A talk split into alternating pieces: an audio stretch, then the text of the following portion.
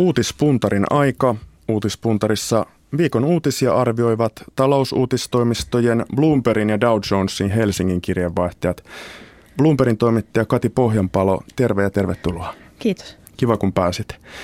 Wall Street Journalin ja Dow Jonesin toimittaja Juhana Rossi, tervetuloa.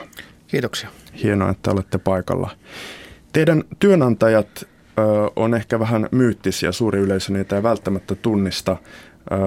Taloustietotoimistoista ja kansainvälisistä sellaisista on kyse. Mitä tota, teidän firmat tekee, Kati?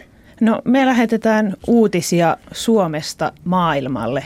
Pörssimeklarit ja analyytikot suurissa investointipankeissa New Yorkista Singaporeen ja Tokioon kaikki lukevat meidän kautta, mitä Suomessa tapahtuu, Suomen politiikka ja pörssiyhtiöiden tuloskehitys, Suomen talousaiheet on näitä, mitä me katsotaan joka päivä. Mitä aiheita, mitä vaikka viimeksi olet kirjoittanut, minkälaista sähköä? Onko se lyhyitä sähkeitä, ihan tunnuslukuja vai? Joo, me tehdään hirveästi semmoisia ihan puolikkaan lauseen mittaisia uutisflasheja, joita lähtee monta kappaletta, että tänä aamuna vaikka Fiskarsin tuloksesta ensin seitsemän sellaista ja sitten muutama sekunti, minuutti myöhemmin pieni juttu, bullet point muotoinen ja hmm. lopulta sitten kirjoitetaan yleensä vähän pidempikin juttu. Juhana, mitä sä kerrot Suomesta maailmalle? No samoja asioita, mihin jo Katikin viittasi. Ja ajatus eikä, että jos ajatellaan näin, että rahoitusmarkkinoiden tehtävä on välittää rahaa säästäjiltä niin rahan tarvitsijoille, niin me tuotetaan sitten sitä tietoa, jota tämän rahan välittämisen tueksi tarvitaan. Ja sen rinnalla tietysti on, kun on kovat talousuutiset, politiikan uutiset, okei, no joskus sitten käy ihan tämmöisiä niin kuin yleisiä uutisia, joku valitettavasti no yleensä aika kielteisiä asioita sitten, joku ikävä väkivallan teko tai, tai iso onnettomuus tai vastaava, niin silloin on, on tämmöisiä, jos on oikein iso ja merkittävä tapahtuma, saattaa ylittää uutiskynnyksen silloin siihen tartutaan. Mutta sen rinnalla sitten tietysti vielä omaan työhön kuuluu se, että kun, kun tuotan aineistoa The Wall Street Journal sanomalehteen – ja samoin kuin sitten verkkosivulle, joita on useilla eri kielillä, niin sen lisäksi, että on tätä kovaa uutisointia, niin sitten haetaan ihan ilmiöitä, kiinnostavia asioita Suomesta, Suomen kulttuurista, suomalaisesta elämäntavasta ja niin edespäin. Hmm sanotaan nyt vaikka, no itse nyt suorasti kirjoittanut, mutta, mutta tota, tästä aiheesta tehnyt, mutta se niin kuin, ta- tavallaan meillekin rekisteröitiin, että kun BBCllä kirjoitettiin näistä äitiyspakkauksista, mm. niin se on tämmöinen meidän suomalaisten arjessa oleva ilmiö, mutta se on jotain sellaista, mitä ei niin kuin maailmalla ole, niin, niin sitten maailmalla tä- tämän tyyppisiin, se sanotaanko vähän vinkeisiin aiheisiin, sitten ei helposti, ja kiinno- helposti tartuta ja ne herättää kiinnostusta. Mm. Nämä teidän uutistoimistot on niin kuin samalla saralla. Mitä se tarkoittaa, että te olette kilpailijoita? Oletteko te, onko teillä ihan tismalleen samoja asiakasryhmiä vai? No aika pitkälti varmaan on nämä pääasiakasryhmät samoja, mutta sitten esimerkiksi kun meillä kummankin tähän uutisryhmittymään kuuluu lehti, niin kuin Juhana juuri sanoi Wall Street Journal, meillä on Bloomberg Business Week, niin niillähän on sitten huomattavan erilaisia lukijoita. Wall Street Journalkin on päivittäinen Business Week ilmestyy kerran viikossa, että et kyllä me sitten niin kuin sitä kautta on, on vähän erilaistakin yleisöä. Mm. Wall Street Journalista tuli muuten mieleen toi perussuomalaisten Timo Soini makeili taannoin sun edustamaan lehteen kirjoittamallaan mielipidekirjoituksella. Mikäs, tää, mikäs tuota sun mielestä Soinin kansainvälinen luottoluokitus on apupakettikriitikkona, bailout-kriitikkona? No kyllä hänen näkemykset kiinnostaa ja onhan ne sitten joltain osin semmoisille ihmisille ja tahoille niin kuin musiikkia heidän korvilleen, semmoiset ihmiset tahot, jotka suhtautuu kielteisesti Euroopan unionin ja integraation sen syventämiseen. Britanniassa varsinkin on hyvin tämmöinen niin kuin voimakas EU-kriittinen liike, niin siihen, siihen näkemykseen niin tämä niin kuin Soinin profiili ja kommentit ja esiintyminen sopivat erittäin hyvin. Ja, ja kyllä, kyllä Soini kieltämättä tuolla maailmalla kiinnostaa, että onhan niin kuin, niin kuin pääministeri Kataisen rinnalla niin se poliitikko, jonka niin kuin mielipiteet sinne määrin, jos niin kuin suomalaiset poliittiset kannanotot kiinnostaa, niin kiinnostaa maailmalla. Mm. Mun käsityksen mukaan Euroopassa, erityisesti just siellä Briteissä, missä tämä Soinin sanoma sopii myös vähän sisäpolitiikkaan, niin tota, Eikö niillä ole vähän käsitys, että perussuomalaiset ajaisivat euroeroa ja ylipäätään Suomi keikkuisi ihan reunalla tässä asiassa? No niillä Vaikka. tahoilla, jotka, jotka niin ovat ehkä otsikkojen tasoilla ja, ja lähtevät siitä liikkeelle, mutta kyllä se aina sitten, ja mikä omassakin uutistyössä pitää painottaa, painottaa että, että vaikka niin perussuomalaiset suhtautuvat kriittisesti johonkin Euroopan unionin piirteisiin ja ulottuvuuksiin, niin se ei välttämättä ihan niin suoraviivainen ajatus oli, että olisi, että jos he pääsisivät, pääsivät muodostamaan hallituksen ja ajaisivat Suomen irti, irti Euroopan unionista tai halusivat muuttaa sen suhteen ihan kokonaan. Että mm. se on hieman nyanssoidumpi tilanne. Studiossa siis Bloombergin toimittaja Kati Pohjanpalo ja Dow Jonesin Wall Street Journalin toimittaja Johanna Rossi. Mennään viikon uutisaiheisiin. Tietovuotajat ovat olleet otsikoissa. Wikileaks-vuotaja Bradley Manning sai tuomion ja nettivakoilusta pilliin puhaltanut Edward Snowden jää Venäjälle. Mikä oli Manningin suurin paljastus? Kumpi haluaa aloittaa? No mä voin vaikka tästä vähän jutella. Manning hän paljasti valtavan määrän tämmöisiä diplomaattisähkeitä, jotka, joissa näissä niin nämä Yhdysvaltain diplomaatit kertoi hyvinkin suorasukaisia näkemyksiä niiden asemamaidensa poliittisesta tilanteesta ja ihan niin kuin yksittäisistä henkilöistä, jotka vallankahvassa siellä ovat. Ja ja tota, tämä tietysti nolostutti täysin koko Yhdysvaltain hallinnon. Heiltä meni kasvot mm. hyvin julkisesti. Ja siitä on jopa sanottu, että, että nämä sähkeet vaikutti Tunisiassakin siihen, että, että presidentti joutui maan pakoon ja että siitä tämä arabikevät lähti, lähti liikkeelle. Että se, mikä Manningissä oli mun mielestä erikoista, oli se, että, että hän on aika sotilasarvoltaan aika matalalla tasolla, mutta silti hänellä oli top secret luokitus ja pääsy asiakirjoihin. Ja, se, ja ilmeisesti tämä top secret tota, luokitus on 1,2 miljoonalla amerikkalaisella. No että niin. näitä männingejä voi löytyä vielä lisää. Se, se oli itse asiassa mm, kiinnostavin tai yllättävin, yllättävin piirre ehkä näissä, näissä molemmissa on tosiaan se, mihin Kati juuri viittasi, että Manning, niin hänen asemansa organisaatiossa oli verraten alhainen. Että, että hän oli vaan niin kuin, niin kuin tavallaan sotamiehen jääkärin tasolla, siis miehistöön kuuluva, kuuluva sotilas ja Snowden taas ulkopuolisen konsultin palveluksessa, mutta, mutta kummallakin niin kuin pääsy huomattava arkaluontoiseen ja salaiseen tietoon, joka, jota, jota varmasti niin kuin halutaan suojella. Kuvastaa ehkä sitten enemmän sitä, että, että kuinka, kuinka niin kuin laajalle, laajalle tämä toiminta oli niin kuin vakiintunut ja levinnyt ja kuinka pitkälle menevää se on. Siitä semmoisen pienen analogia voi hakea historiasta oli Daniel Ellsberg-niminen konsultti Rand-yhtiön palveluksi, joka paljasti nämä niin sanotut Pentagonin paperit joka oli tämmöinen katsaus siihen, että, että mikä Yhdysvaltain Vietnamin politiikassa ja sotaretkessä oli mennyt pieleen, mutta ne Pentagonin paperit, ne olivat kiusalliset Yhdysvaltain hallinnolle, ne olivat taaksepäin katsovaa aineistoa, että, että mikä niin kuin menneessä oli tapahtunut, mutta mikä, mikä varsinkin tässä niin kuin Snowdenin tapauksessa on, on, on, on tavallaan se hurja ulottuvuus on se, että se on ajankohtaista, se on niin kuin parhaillaan meneillään ja, mm. ja jotain sellaista, joka on niin kuin Yhdysvaltain intresseissä niin kuin suojella, että, että heille tiedustelumenetelmät säilyy. Tästäkin on saatu siis paljon uutta tietoa tällä viikolla. Mikä se, tota, jos sultakin kysy vielä sen, että mikä Manningin, eli Wikileaks, näiden vanhoja juttuja, mikä niin yksittäinen suuri asia on sun mielestä? Mä en kyllä osaa tuohon oikein sanoa, en, sanoa, en enää muista, muista sillä tarkkuudella, mutta tuo esimerkiksi, mihin, mihin Katikin viittasi, että, että jotkut ne olivat niin, niin tulen arkoja ne lausunnot, että ne jopa niin kuin vaikuttivat siihen sisäpoliittiseen tilanteeseen Tunisiassa, mm. niin kyllähän se niin kuin tavallaan siinä, missä painoarvoltaan nousee aika isoksi. Manninghän vuoti myös näitä videoita, missä näkyy kuinka – yhdysvaltalaissotilaat vähän niin kuin pleikkaa pelaten, niin ampuvat toimittajia ja siviilejä. Tietysti he ilmeisesti luulivat näitä vihollistaistelijoiksi, mutta että, että ne videot on aika hurjia katsottavia myös. Se oli ensimmäinen näistä vuodoista se, se video. Tuota, mm, Tällä viikolla Snowdenin vuotojen pohjalta kerrottiin, että brittiläisessä sanomalehti The Guardianissa, että NSAlla on ohjelmisto, joka kerää verkkokäyttäjästä likimain kaiken mahdollisen tiedon ja ilman ennakkolupia. Tänään Guardian kertoo, että Yhdysvallat maksaa brittien vakoiluorganisaatiolle yhteistyöstä vähintään 100 miljoonaa puntaa vuodessa. Mikä tota, tästä tietojen keräilystä nyt on ollut puhetta vuosikymmenen ajan. Se on tavallaan niin kuin taustalla niin kuin perusoletus ehkä ollut jo. Öö, mutta tuota, nyt on konkreettisesti aivan toisella tasolla. Mikä Kati, sut on yllättänyt näissä tota, Snowdenin, Snowdenin vuodoissa? No jos mietitään tätä sanaa tietojen kerääminen, niin meille aika monelle tulee varmaan mieleen Itä-Saksasta Stasi, jossa löytyy arkistoja ja, ja niillä on vähän linkkejä Suomeenkin tämän tiitisen listan muodossa, mutta tämä NSA on ollut, tai tämä heidän ohjelmansa toiminnassa hyvin paljon lyhyemmän aikaa kuin Stasi, ja ilmeisesti tietoa on kerätty jo huomattavat määrät enemmän kuin mitä vuosikymmenten aikana onnistuttiin Itä-Saksassa keräämään. Mutta se oikeastaan, mikä mua yllättää kaikkein eniten, on se, että miten ihmiset on niin hämmästyneitä tästä. Et mä olisin itse olettanut, että tällaisia tietoja kerätään ja että niitä kerätään toisista maista. Ja että mun, mun lähtöoletus oli se, että jos sä jotain verkkoa laitat, niin se ei ole yksityistä enää. Hmm. Mutta monet tuntuvat toimivan niin, että ihan kun se kuva, jonka sinne Facebookiin eilen latasin, niin olisi jotenkin mun oma ja sen voisi pitää yksityisen.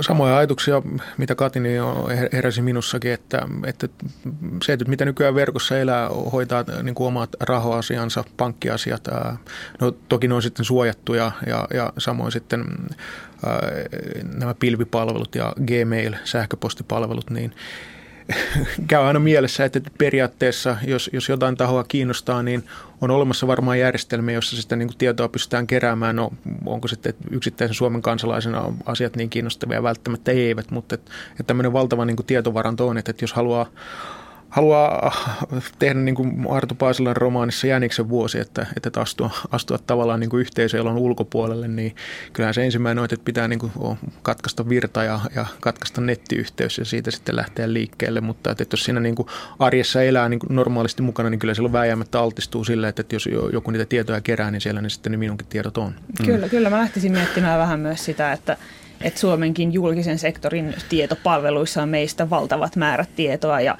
onko ne suojattu niin hyvin, että siellä ei joku suuttunut työntekijä mene USB-tikun kanssa tietokoneelle ja lataa sieltä semmoista erittäin suurta tietomäärää, jota voisi sitten esimerkiksi kansainvälisestikin hyödyntää, jos siellä on niin kuin siis aivan valtava määrä dataa ihmisistä ja mm. aika semmoisesta vaikka geneettisestikin niin kuin yhdestä puulista ihmisiä. Pelottavia kuvia maalaat. He, yleisesti muuten näiden taustalla on siis asiakirjavuodot. Minkä verran toimittajille vuodetaan asiakirjoja, Juhana? No sehän vaihtelee. Että tota, yleensä, yleensä käy niin, että, että, jos organisaatio on tavallaan niin kuin sisäisesti sotkussa ja silloin voimakkaita ristiriitoja ja niin edespäin, niin silloin niin kuin kynnys tietovuotojen ja tietovuotojen ja asiakirjojen vuotamiseen niin alenee. Mutta tota, kyllä ne on aina enemmän semmoisia harvinaisuuksia, poikkeamia uutisvoittoja, että, että, että jokin merkittävä taho, yksityinen tai julkinen, niin, niin dokumentteja tavalla tai toisella vuotaa julkisuuteen. Ja se on sitä sellaista niin kuin toimittajan työtä ja, ja uutiskilpailua, että niihin pääsee käsiksi. Mikä on mutta... Suomessa tärkein tietovuoto, vaikka ed- edellisessä työssäsi Hesarissa tai nykyisessä? Niin... Se on hyvä kysymys, johon, johon ei äkkiseltään äkkiseltään en osaa kyllä vastata. No pienempiähän tulee aina silloin no, tällöin esimerkiksi budjettineuvotteluista saattaa valua joku numero ulos jonkun puolueen avustajien kautta jollekin mm. uutisvälineelle. Että se, mulle tulee myös mieleen tämmöisiä pienen, pienempiä voittoja. Niin, siis ennen kaikkea tavallaan poliittiset prosessit vuotaa tavallaan helpommin, koska siellä ei ole samanlaisia vaitiolovelvoitteita eikä, eikä olla niin samalla lailla arvopaperimarkkinaa lain, käytän, lain ja käytänteiden piirissä, mutta, mutta liikeyrityksillähän niin periaatteessa tietojen vuotaminen, niin se on aika kova koodista ja seuranta ihan yksinkertaisesti siitä syystä, että, että se on oikeushenkilönä vastuussa ja sitten yksittäiset henkilötkin, jotka, jotka mahdollisesti niin tietovuotoihin syyllistyvät, voivat siitä joutua vastuuseen. Niin sen takia yritysmaailmasta tällaisia niin kuin vuotoja tulee harvemmin. Hmm. Kaksi talousaiheesta kirjoittavaa toimittajaa siis studiossa. Vaihdetaanpa aihetta. Ylen uutinen uudesta Marimekko-plagiaatti-epäilystä on kuukauden luettu juttu Yle-sivuilla jo muutaman päivän jälkeen. Mitä tämä plagiointi kertoo teollisesta muotoilusta, Juhana Rossi? No, mä en teollisesta muotoilusta välttämättä pysty niin kauheasti sanomaan, mutta tota, kyllä mä hieman, hieman yllätyn, yllätyn siitä, että, että tota, tämmöinen toinen plagiaatti on voimakas sana, että en, en ota nyt suoraan kantaa siihen, että ylittyykö se kynnys vai ei, mutta kyllähän niissä teoksissa ilmeisiä tällaisia niin kuin parallelleja on. No voidaan ajatella näin, että, että imitointi on kaikista vilpittömintä imarttelua. No hyvä näin, ehkä se niin kuin ilahduttaa, mutta sitten kun näissä on teollisia, teollisia oikeuksista on kysymys ja sillä tehdään liiketoimintaa ja rahaa, niin on, on ehkä hieman hämmentävä, että, että, että, että yritys, joka pyrkii semmoiseen laatuun ja korkean designin ja haluaa niin kuin korostaa näiden aineettomien hyödykkeiden merkitystä, niin se tavallaan niin kuin itse kompuroi näissä asioissa. Hmm. Siitä näkee just, että miten tuommoisilla yrityksillä, joilla se lisäarvo siihen tuotteeseen on just se muotoilu ja heidän originaalisuutensa, niin, niin miten se maine on todella, todella pienestä kiinni ja miten helposti sitten ollaan valmiita tuomitsemaan tämmöinen niin kuin epäilykin, joka ei välttämättä ole millään tavalla todistettu, kun samaan aikaan monet kuuntelijat varmaan kulkevat kesämökin pihalla kroksit jalassa, jotka on nostettu marketista kuudella eurolla ja aivan varmasti eivät ole aidot. Että, että musta voisi sanoa, että, että yrityksille niin tämänlainen riskien hallinta, niin se on hirveän tärkeää, mutta ei välttämättä ole hoidettu ihan niin hyvin kuin se pitäisi olla, jos tällaisia kohuja syntyy. Kuinka iso imakotappio tämä on? Näkyykö se rahassa tai kurssissa tai jossakin tulevaisuudessa? No, en, ole, en ole katsonut, miten Marimikon osake on, osake on käyttäytynyt. Tässä mielessä siis tilanne on jälleen kerran siis sitä vaan niin kuin, niin kuin ulkopuolisena niin kuin julkisuudessa ollen tietoihin pohjalta vähän niin kuin havaintoja ja kommentteja, niin, niin kyllähän siinä mielessä tietysti tämä voi olla vähän kiintoisampi tapaus kuin, kuin tämä, tämä tota, alkuperäinen teos on, on Yhdysvaltain Britannian oikeuspiirissä ja ne ovat niin kuin tavallaan länsimaisia yrityksiä, joilla on kyllä sitten osaamista ja taitoa omia etujaan ajaa. Niin, niin siinä mielessä, niin tota, jos he katsovat, että heillä on mahdollisuus niin kuin riitauttaa tämä asia mahdollisesti vielä sitten esimerkiksi brittiläisessä tai yhdysvaltalaisessa tuomioistuimessa, niin kyllä niin kuin potentiaa siinä on, että, että, tota, että jonkinlainen taloudellinen menetys voisi, voisi potentiaalisesti niin, niin Marimikolle koitua, mutta se on tietysti aika, aika aikaista arvalla, että, että tässä on niin, niin moni asia on vielä aika epäselvä. Kuluttajan mielessähän tämä saattaa hyvin olla sellainen, että se alkaakin kiinnostaa enemmän, että sitä on vähän jossakin lähteessä spekuloitu, että, että, että käy tämä vanha totuus toteen, että, että hy- hyvä, hyvää tai huonoa julkisuutta ei ole olemassakaan, että sit mm. muistetaan se nimi paremmin myöhemmin, mutta ei enää muisteta miksi. Ei, se varmaan hyvin voi antaa ihmiselle kimmokkeen käydä Marimekon, Marimekon kotisivulla ja vähän katsoa, että no mitä, mitä siellä nyt kaikkea on myytävänä. Ah, tähän on ja sitten siitä mennään eteenpäin. Että nämä on vähän tämmöisiä kaksiteräisiä miekkoja, mutta kyllä nyt totta kai niin kuin pitäisi tavallaan noudattaa hyviä käytänteitä tämmöisessä niin kuin aineettomien, aineettomien oikeuksien hallinnassa. Tätä on toinen suomalaisyhtiö kans ruo, ruodittavaksi. Tota, Sanomayhtiö julkisti tuloksensa, joka oli surkea. Yhtiö on antanut tulosvaroituksia liukuhihnalta, eli se ei osaa ennakoida oikein oman taloutensa kehittymistä. Sanoma teki taannoin suuren alaskirjauksen Hollannin TV-ostoksista ja on myynyt myöskin viime kuukausina ja vuosina rönsyjä. Mm, Sanoman johto kertoo ryhtyvänsä rukkaamaan yhtiötä uuteen asentoon. Sisällöstä ei kuitenkaan kerrottu. Juhana, sä oot ollut Hesarissa ja konsernissa siis töissä, niin mm, osaako arvioida, mitä, mitä tuota sieltä voisi, mitä syksyllä, minkälaisia uutisia kuullaan Sanomasta tai Sanomanewsista? No siis kaikki on ollut spekulaatiota, yksin niin kuin väläytetty, että, että, että Sanomat myisi oppimateriaalit, mutta se tuntuu aika, aika huonolta, koska se on tällä hetkellä yrityksen niin kannattavia tämmöinen kasvuala, niin miksi niin kuin luopua siitä vahvimmasta liiketoiminnasta? Onko se spekuloitu, että, että esimerkiksi tämä Sanoma, Sanoma-lehtimedia, eli, eli Kaakkois-Suomen lehdet, Etelä-Saimaa, Kouvolan Sanomat, Kymen Sanomat, jos löytyisi kiinnostunut tuosta ja Suomesta, niin, niin voitaisiin myydä. Mutta ehkä se, ehkä se lähempänä kuitenkin on vaan tavallaan se, että, että koko konsernissa niin – liiketoiminta käydään tiheällä kammalla lävitse, etsitään niitä sellaisia pieniä tehostamisia ja säästöjä, mutta, mutta kyllä sitten laajemmin pitää niin kuin löytää se, että kun, kun sanoman kivijalka ja, ja niin kuin tähän asti niin aiottaa erittäin loistavakin menestys rakentuu painettuun sanaan perustuvaan viestintään, niin kyllä ne sanat ja kuvat vielä liikkuvat, mutta ne ei ole enää painettu, ollaan sähköisessä ympäristössä on tämä liiketoiminta on syntynyt epäjatkuvuustila, niin siihen pitää nyt viestintäkonsernin konsernin, konsernin jollakin tavalla sopeutua ja mukautua. Ja, ja se, mikä siinä on sitten totta kai tärkeää, että koska tiedon välitys ja journalismi, riippumaton journalismi toteuttaa myös y- yhteiskunnallista tehtävää, niin, niin siihen joku ratkaisu on, on tietysti meidän kaikkien edun, edun mukaista, että, että liiketoiminta palaa, pääsee kestävälle pohjalle taas.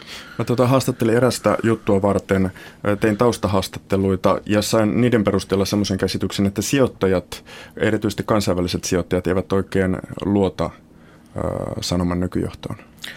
No tietysti kyllähän niin kuin tulokset eh, nyt tässä tapauksessa puhuvat niin kuin kielteisellä tavalla puolestaan, että, että totta kai niin kuin sijoittajat ärtyvät, he tottuivat, tulivat, ovat ostaneet osakkeita määrättyllä hintatasolla ja tottuneet määrättyä osinkotuottoa ja nyt on tehty näitä liiketoimintaratkaisuja, ennen kaikkea ostettiin nämä televisiotoiminnat Hollannista ja ja ei sinänsä mitään ihmeellistä.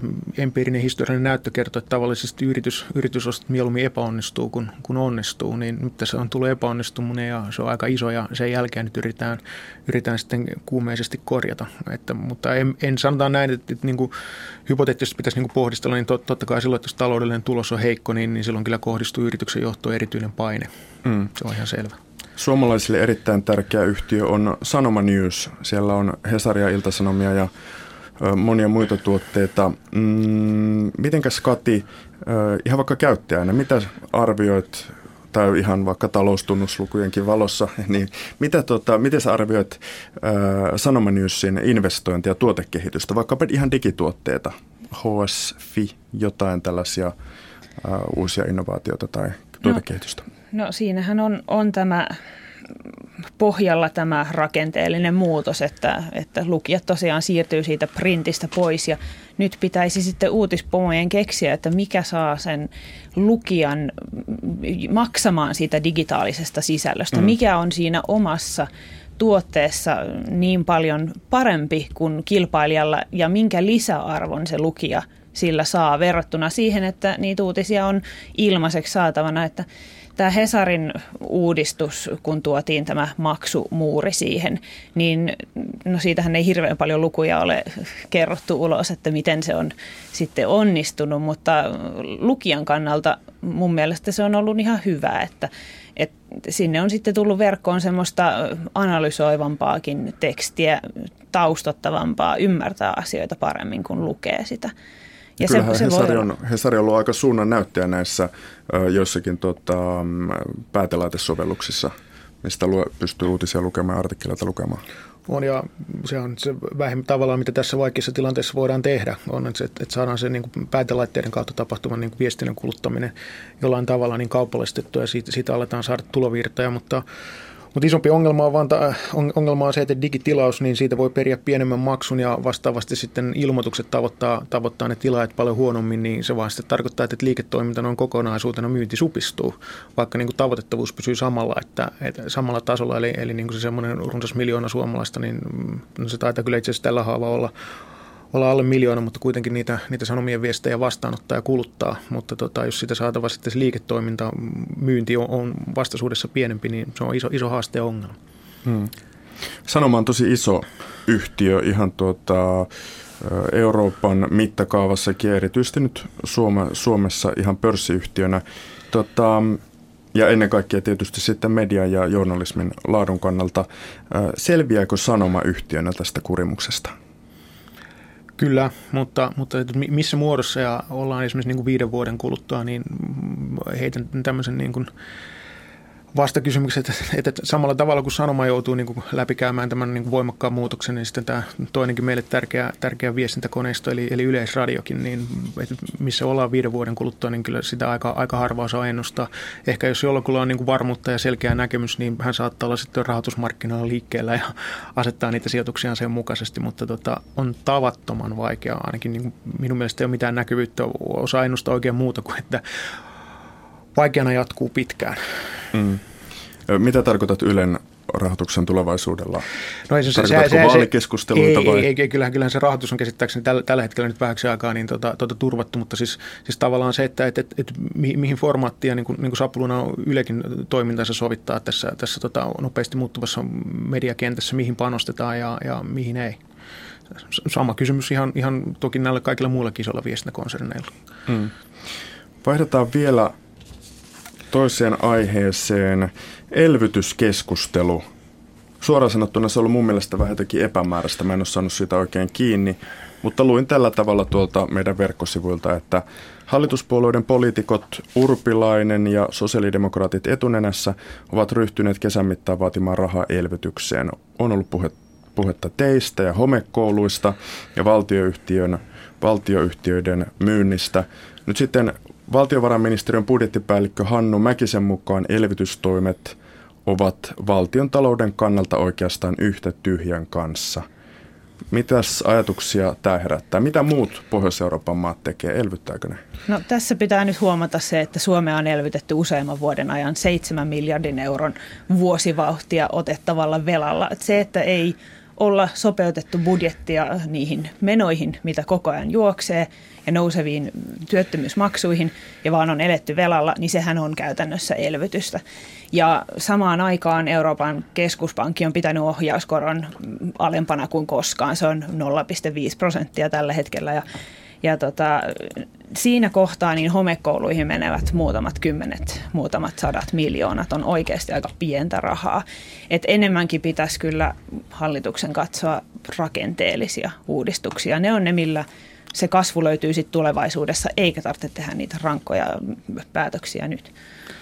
Siinä, siinä se aika, aika pitkälti pähkinäkuoressa on. Siis el, elvytyshän toimii silloin, että, että tota, jos tavallaan taloudessa on niin paljon vajaata kapasiteettia, eli, eli runsaasti työttömyyttä, no okei, no toki, toki Suomessa on työttömyyttä ja se on itse asiassa pitkään ollut sellainen rakenteellinen ongelma, mutta ei ole niin kysymys siitä, että, että, että jos valtio tuosta noin laittaisi miljardin, niin, niin siltä vaan niin kuin hetkessä 100 000 ihmistä työllistettäisiin. Niin kuin, niin kuin tällaista niin kuin isoa sanotaan niin kuin työttömien joukkoa ei ole tu, tuosta vain työllistettävissä.